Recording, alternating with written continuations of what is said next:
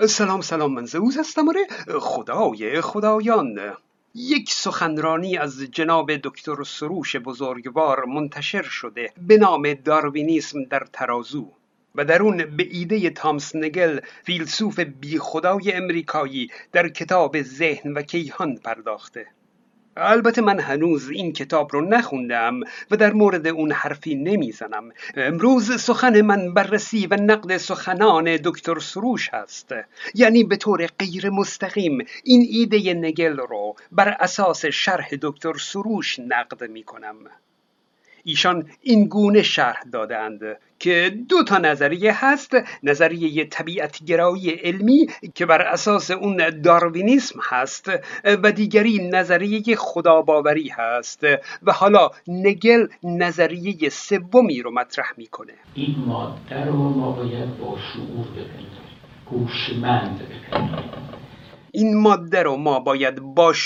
ببینیم، هوشمند ببینیم.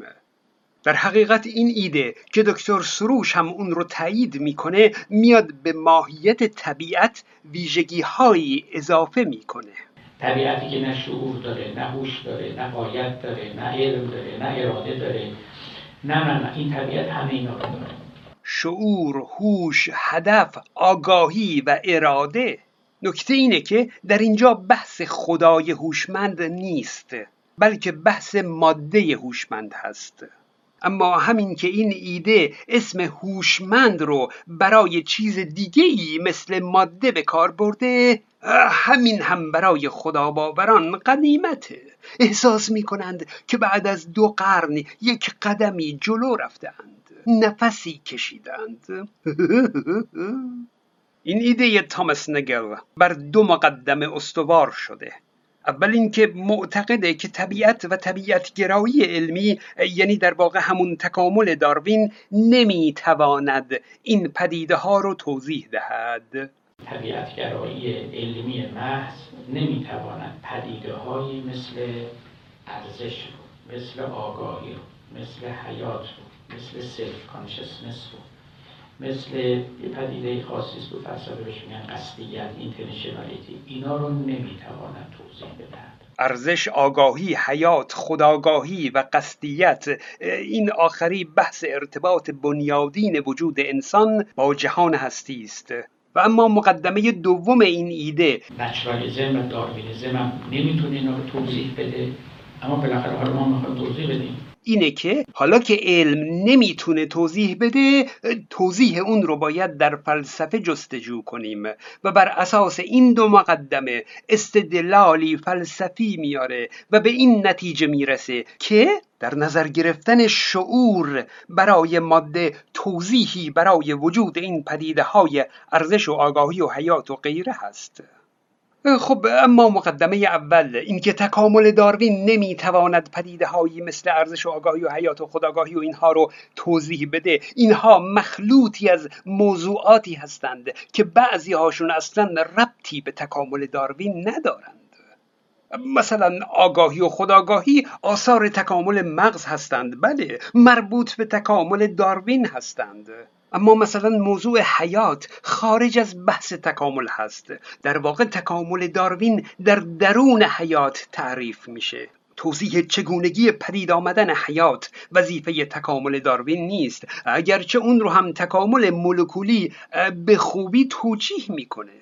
امر قصدیت هم ربطی به تکامل داروین نداره. ارزش هم بستگی داره، بخشی مربوط به تکامل هست و بخشی نیست.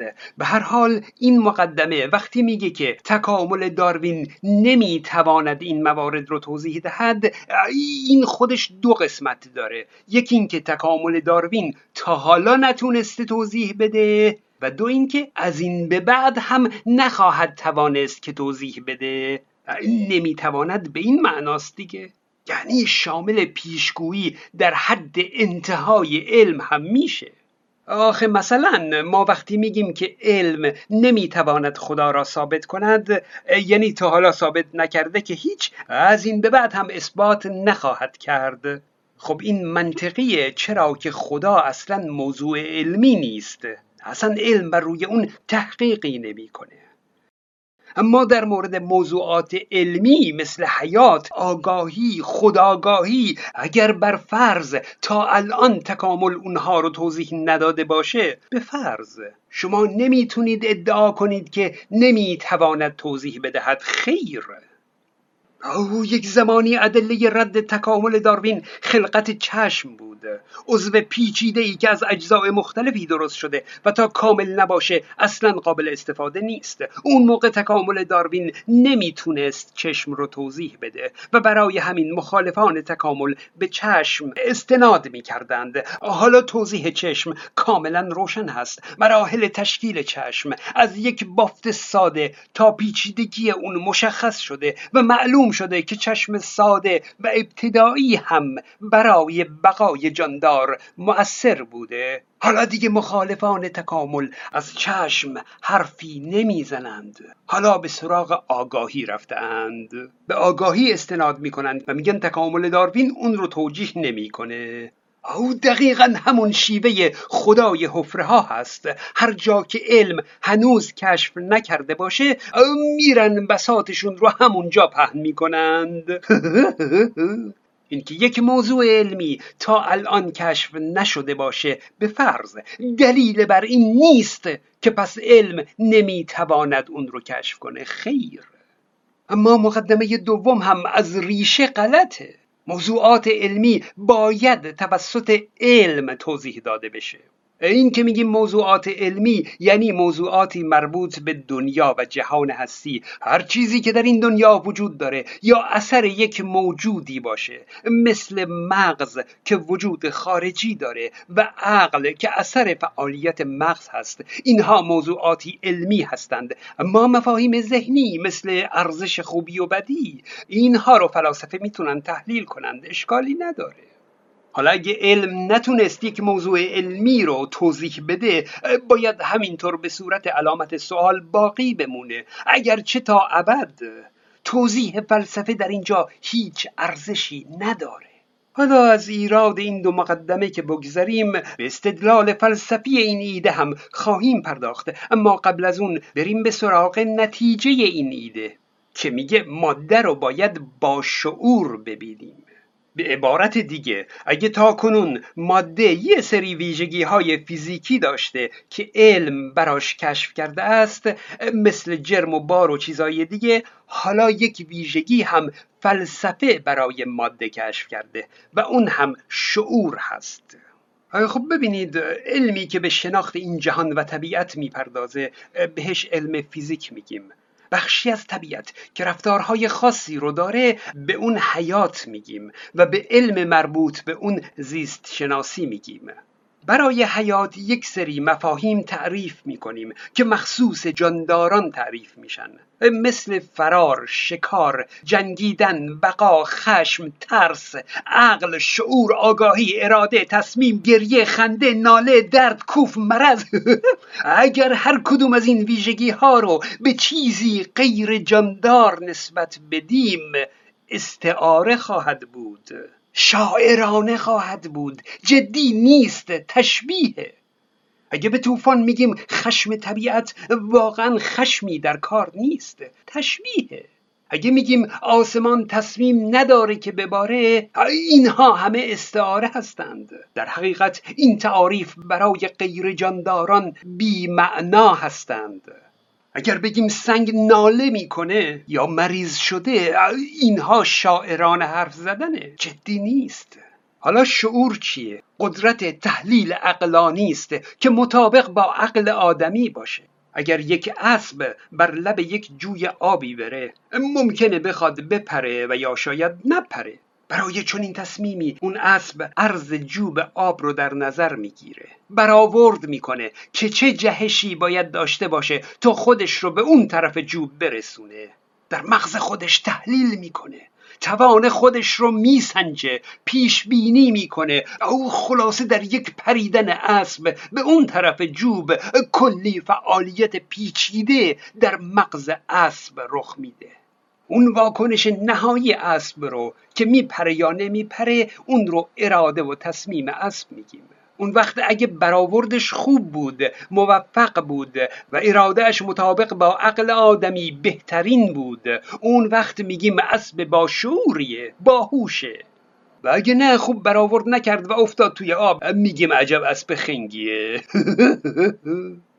خب حالا بیاییم این مفهوم مختص جانداران رو به ماده نسبت بدیم، بگیم ماده با شعوره. خب یعنی چی؟ آیا یعنی ماده نشسته تحلیل کرده؟ اراده کرده تصمیم ماده مطابق با عقل آدمی بهترین بوده؟ اگه اینها خرافات نیستند پس چی هن؟ تکامل داروین گسترش حیات رو توضیح میده، شواهد علمی داره، منطق داره، کاربرد داره. آخه این که بگیم ماده شعور داره، این چی رو نشون میده؟ چه اطلاعات اضافه‌ای در مورد ماده به ما میده؟ خب بریم به سراغ استدلال این فیلسوفان عزیز که موجب شده به این نتیجه برسند که ماده با شعور هست، ببینیم دلایل و شواهدشون چیه. دکتر سروش اراده رو شرح میده.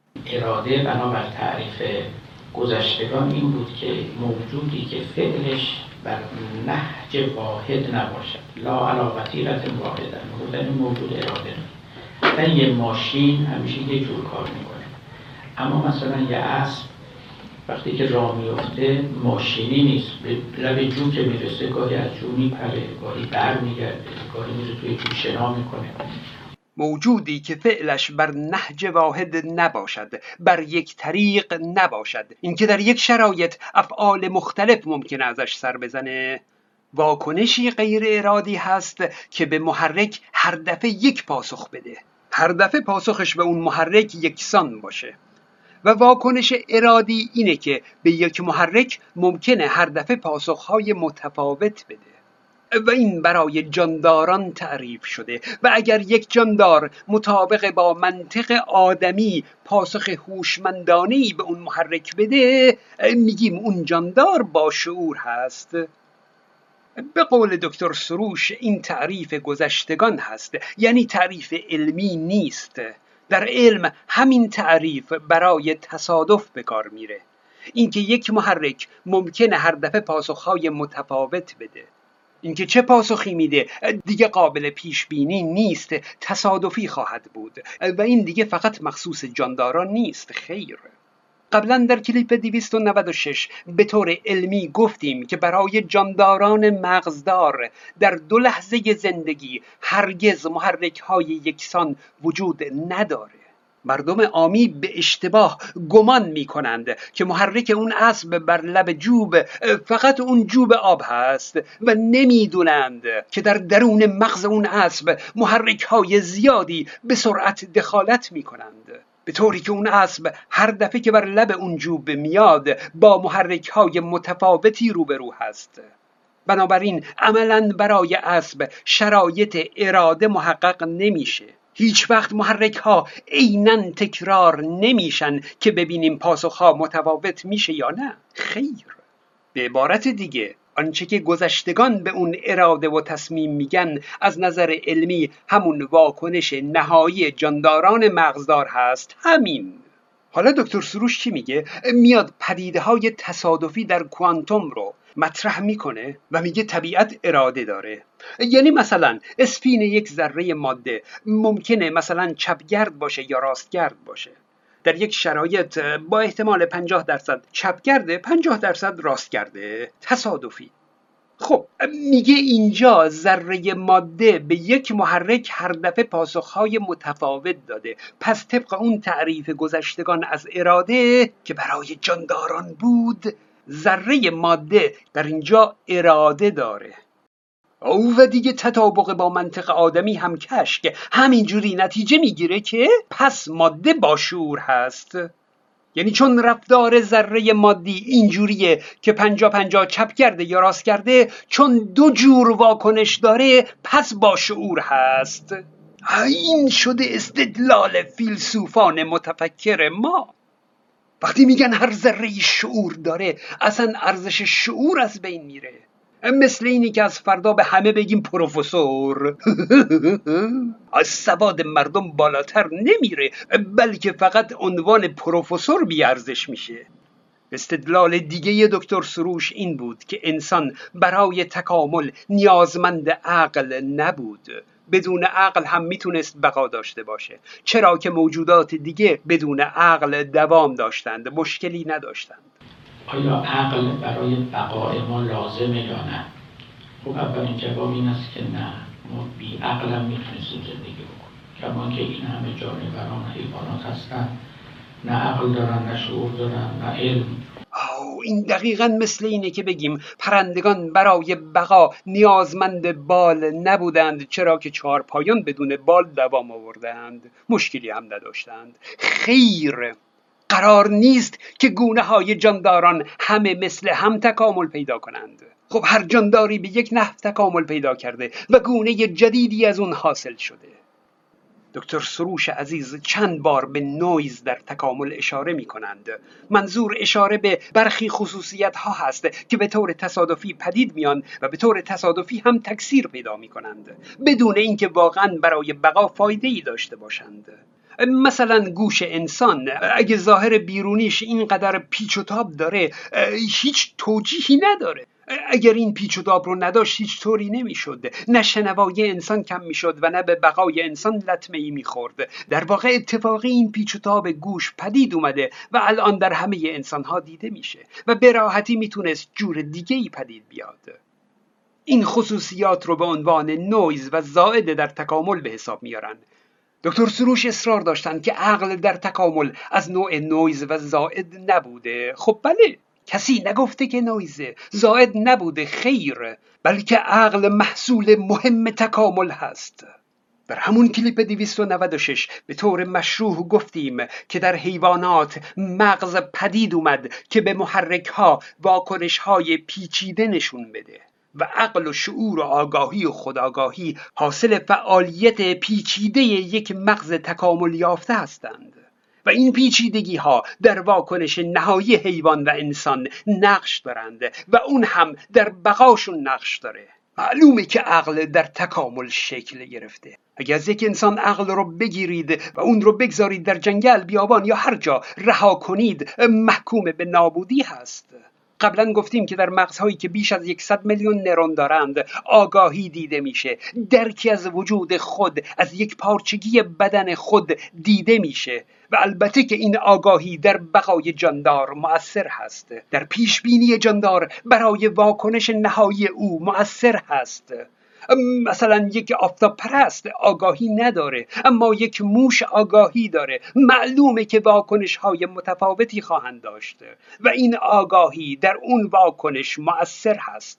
نمیشه بگیم که آفتاب پرست بدون آگاهی بقا داشته پس آگاهی موش با تکامل قابل توجیه نیست. خب پس چرا به وجود اومده؟